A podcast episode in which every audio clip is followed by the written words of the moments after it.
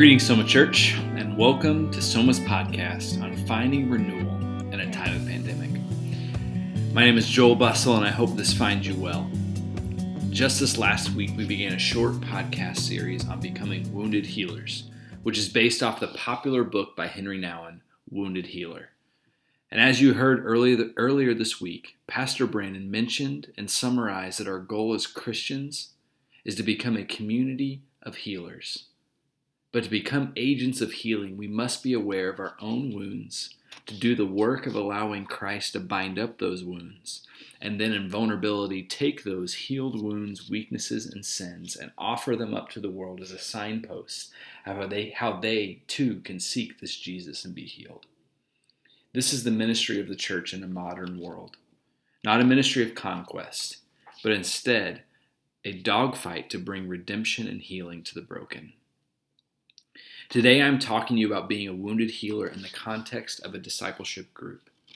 So, I've called this the Wounded Healers Discipleship in the Foxholes, because I believe becoming wounded healers in our modern world will require the same level of faith filled resolve, deep belief in our mission, and the camaraderie and companionship as band of brothers or sisters would need to fight and survive a war from a foxhole. This all came into focus for me when I was reading and watching, reading about and watching the critically acclaimed TV series called Band of Brothers, where it chronicles the amazing journey of World War II paratroopers who dropped behind enemy lines on D Day and fought their way to Germany in hostile territory with enemies on every side. And one scene from that show sticks out when they find themselves in the middle of the Battle of the Bulge in the dead of winter, cut off from the regular un- army under resourced, each man carrying physical and emotional wounds, avoiding a barrage of artillery, artillery from hand dug foxholes. And in those foxholes, these men, collectively carrying each other's burdens and wounds, found themselves and the resolve to continue to fight. And in those foxholes, those men became something different. And they eventually saw their mission through to be the first Allied soldier, one of the first Allied soldiers to liberate the oppressed in Nazi concentration camps. And reading The Wounded Healer and learning from the journey from of Easy Company, I saw a striking similarity, although there are differences. The enemy is not flesh and blood. The war zone is much more domesticated, and the weapons are traded for med kits, spiritual med kits. I found these two books, though, to be speaking a common language to be a wounded healer in this context, you will need to understand your objectives and to have a lay of the land, the war zone that you find yourself in. Two, you will need to understand how to lead yourself and do the internal work of leading and meeting with God in this landscape. And three, you cannot do it alone. You will need brothers and sisters in arms to join you in the mission of becoming wounded healers in a foxhole. With those three things, they help me understand what it can look like to do discipleship as wounded healers in a foxhole. So let's start with first getting a understanding of our objectives and the war zone that we find ourselves in. Modern man, as Nouwen calls him the nuclear man, is a man that's riddled with complexities, uncertainties, doubt, and unending exploration without any clear existential identity, purpose, or destiny. He finds himself not living for anything, nor creating anything, or investing in a future because he lives in fear of life and death because the future has been deconstructed. And as the world is on the brink, why even think about a future? The nuclear man is full of ideas, but no true ambition or plan of how to get there. Reeling from a smorgasbord of pleasures and delicacies, but occasionally still meddling with the institutions of a bygone era of marriage, parenting, career, etc. But even then, never really actualizing those institutions as a truly life giving endeavor that has meaning or purpose in himself or in the world or in eternity, because all those things have been deconstructed. And instead, just mildly distracts himself from his wounds and baggage and dissatisfaction with anything he can find. Food, drink, vacation, success, casual conversations over brunch. he finds himself alone in a sea of people who are alone, causing men and women and children alike to do one of two things. To escape by transcendent mystical experiences, or to revolt and cause a revolution of the way things are, a revolt against the way things are, and to fight with fragmented ideological activism. As Nouwen puts it, this nuclear man is historically dislocated without roots or reference point, consumed by fragmented and conflicting ideologies, and while fearing both life and death, is seeking and searching for immortality. And all of this culminates to a society of inwardly focused, fatherless orphans and convulsive people. This is a bleak analysis of the world that we live in. And no wonder life feels hard and exhausting. As Pastor Brennan has said, in this world it has caused us all to inflict and receive wounds plenty on our body, minds, and souls. And I believe that statement goes unopposed in our experiences. Where do we go when, as Dallas Willard puts it, we don't know if we're flying right side up or upside down? It seems more like a war zone than a domestic peacetime. And while not diminishing the need for lament of those wounds, nor to make light of the idea of war, as I look at the honest assessment of this cultural moment, I actually think that this is good. Because when I look at these problems of historical di- di- dislocation and fragmented ideologies and fear of life and death and searching for immortality, God can handle all of those things. And the mission ahead of us in our foxholes, both inwardly and outwardly, is one that we can pursue with confidence. Because if we're all of those things, no roots, fragmented ideologies, scratching and clawing for peace, then we are in a ripe place to visit the great physician to have our wounds healed with the healing balm of the saints of old, the simplicity, clarity, and wholeness of the gospel of the kingdom, and to sec- a secure hope in the life, in this life and the world to come. And when surrendering to Christ as your Savior and King and receiving Him by faith, Jesus' track record there as a healer of his tried and true healing procedures treats those wounds with a 100% success rate. Making then our objective in this war zone not to take strategic cultural positions, but instead to be doing personally, inwardly healed, and liberated by this Jesus, and then to carry that same message and mercy of Jesus to the captives being held behind enemy lines. Which then, if that's our landscape and our objectives, this leads us to our second the point that we must lead ourselves. We must do the work internally, personally, and like a battlefield doctor that can finish the task of treating a wound, your body still must go through the time, space, and work of allowing those wounds to heal. That is this work of leading ourselves in our recovery, of allowing Jesus, the great physician, to heal us, of walking with him, being treated and healed in a moment by the great physician, but then being guided to recovery by Jesus, the great physical therapist, who leads us over time to experience a full recovery, undoing the scar tissue or the trauma that's been done to our body, minds, and souls. All the while, we ourselves are becoming wounded healers along the way that move out into the world. Much like the Men and Easy Company, each one of them wounded, but collectively fighting together to carry each other's burdens in order to be a trustworthy foxhole mate, we have to do our own work to find resolve and courage to fight on in person so that we may be able to help carry the burdens of others and have our own burdens carried. To be a wounded healer in a foxhole, we must be doing the work of allowing the healer to heal. And Nouwen says that this personal work, the work of leading ourselves during this time, looks like this. One, we must be able to process and articulate the etern- internal events of our soul with God. Two, we must contemplate and speak truth to the world around us. And three, we must, out of our own wounds and observations, develop empathy and compassion for our fellow man. First, we must process and articulate the inner events of our soul with God by developing a language of what you of the wounds that you've received and inflicted, and processing them in an authentic way of how Jesus has healed those through his gospel.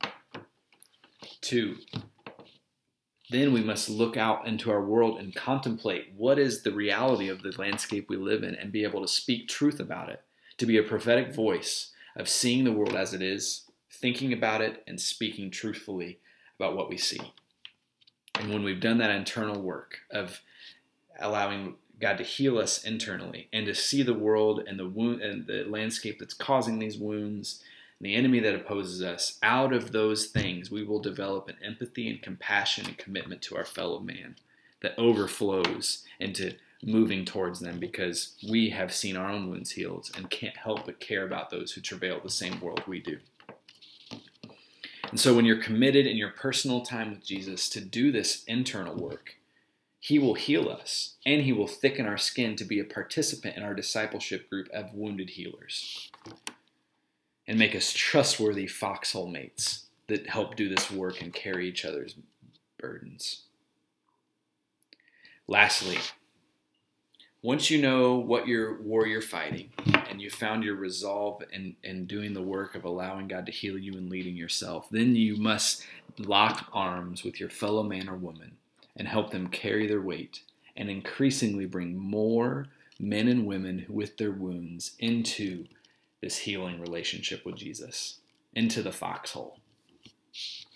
Nouwen, describes this as an external work that we must do to help lead others.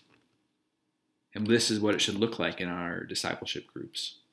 One, we must have a genuine personal care for people, not fabricated, but a genuine care. Two, a deep faith in the value, meaning of God's purpose for human life. And three, live and act with hope against the boundaries of death. First, to have genuine personal care for people. Can we sit across from a dear brother or sister and say that we have a genuine care for this person's wounds and hearing their stories, not tapping our toes, waiting for the meeting to get over, or looking at this as an inconvenience of what we can get out of it for ourselves. But can we join with the person where they are? And to hear about the work, the internal work that God is doing for them, and to ask questions and to listen well. And then when it's our turn to vulnerably share what the work, the work, internal work that God is doing to heal our wounds. And to if when our discipleship groups are a place of hearing and listening and asking questions, then they will be a place of genuine care where we can point people to their highest good, which is the healing work of Jesus found in his salvation and sanctification of our souls. Two, have a deep faith in the value and meaning of human life. This is God's truth and plan that brings life it's not just enough to care. We must then have an unshakable belief that this war matters, that the life that God that that life as God intended it is worth fighting for, and that there are better days coming. And this comes from being transformed through the Holy Spirit by the reading of God's word. And it brings clarity to the uncertain world and impulses of a father, fatherless society. That together in your discipleship group, in your foxhole, you're reminding each other each week that those that come in and, and any new people that come into your group that are seeking healing, that there is meaning in the work and toil and danger of becoming a wounded healer. God has a plan. Let that plan cut through the noise so we can join him in the clear objectives of bringing the message and mercy to the kingdom. By reminding yourself of what truth is, you can fight another day because you have a deep faith in the value and meaning of the life that God has given you. So let's make our discipleship groups a place where we align ourselves and believe in the clear and life giving truth about God's plan for his kingdom and that that life of living is worth it. Lastly, to number three, to live and act with hope which breaks through the boundaries of death. This is living with a hope for the future because we're uh, this this world we live in is afraid of both life and death. Because of Jesus' finished work on the cross, we don't have to be afraid of life or death. The abundant life is given to us now in the Holy Spirit, and we have the hope of eternity with Jesus forever. And when that hope permeates our discipleship groups, we can build and dream and invent with creativity and expectancy that God is on the move in and through us. We can take risks Make your discipleship group a place where you let that hope set you and others free so that you can join God to toil and create and invest and develop inwardly do work and outwardly do work that brings renewal in our world and ultimately is a place where the wounded of this world can find refuge and meet the healer. So, in summary, from our foxholes, we have our marching orders. First, we have to get a clear objectives and understanding of the war zone we find ourselves in, which is that there's a general hopelessness. And the enemy has surrounded and enslaved oppressed people by dislocating them from the roots, frustrating them with fragmented ideologies, and giving them uncertainty about life and death that has led us to be inward, fatherless orphans with convulsive uncertainties about what's right, which has left wounds on all of us in all of our relationships. But the good news that Jesus has met all of those needs and healed all of those wounds in his clear and simple gospel, which moves our gaze inwardly from uh, moves our gaze which is tempted to be inward to out and fathers us with clarity and directions about maturity and unifying our souls. And because he has saved us, we need to do the personal work allowing him to heal us so that we can be agents of healing for others.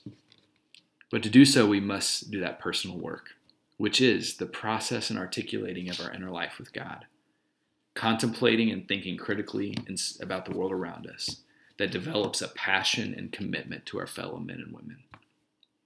And when we've seen that, seen our objectives and the landscape of Warzone, and we're committed to doing the personal work of allowing Jesus to heal us. Then we will be trusty foxhole mates for our brothers and sisters and joining and linking arms because we cannot do this alone to be wounded healers together and our foxholes all over the city. And when we are in those foxholes, we need to create them as a place of genuine care for people that can process internally what's going on and how, and what, how God is healing them. And that we can then remind each other of the deep faith and value in God's plan for humanity and align ourselves with the life giving truth found in His Word. And then, lastly, then we can live with hope, not fear. And that hope would lead us to act in our life and in our work and to create and to live for a future.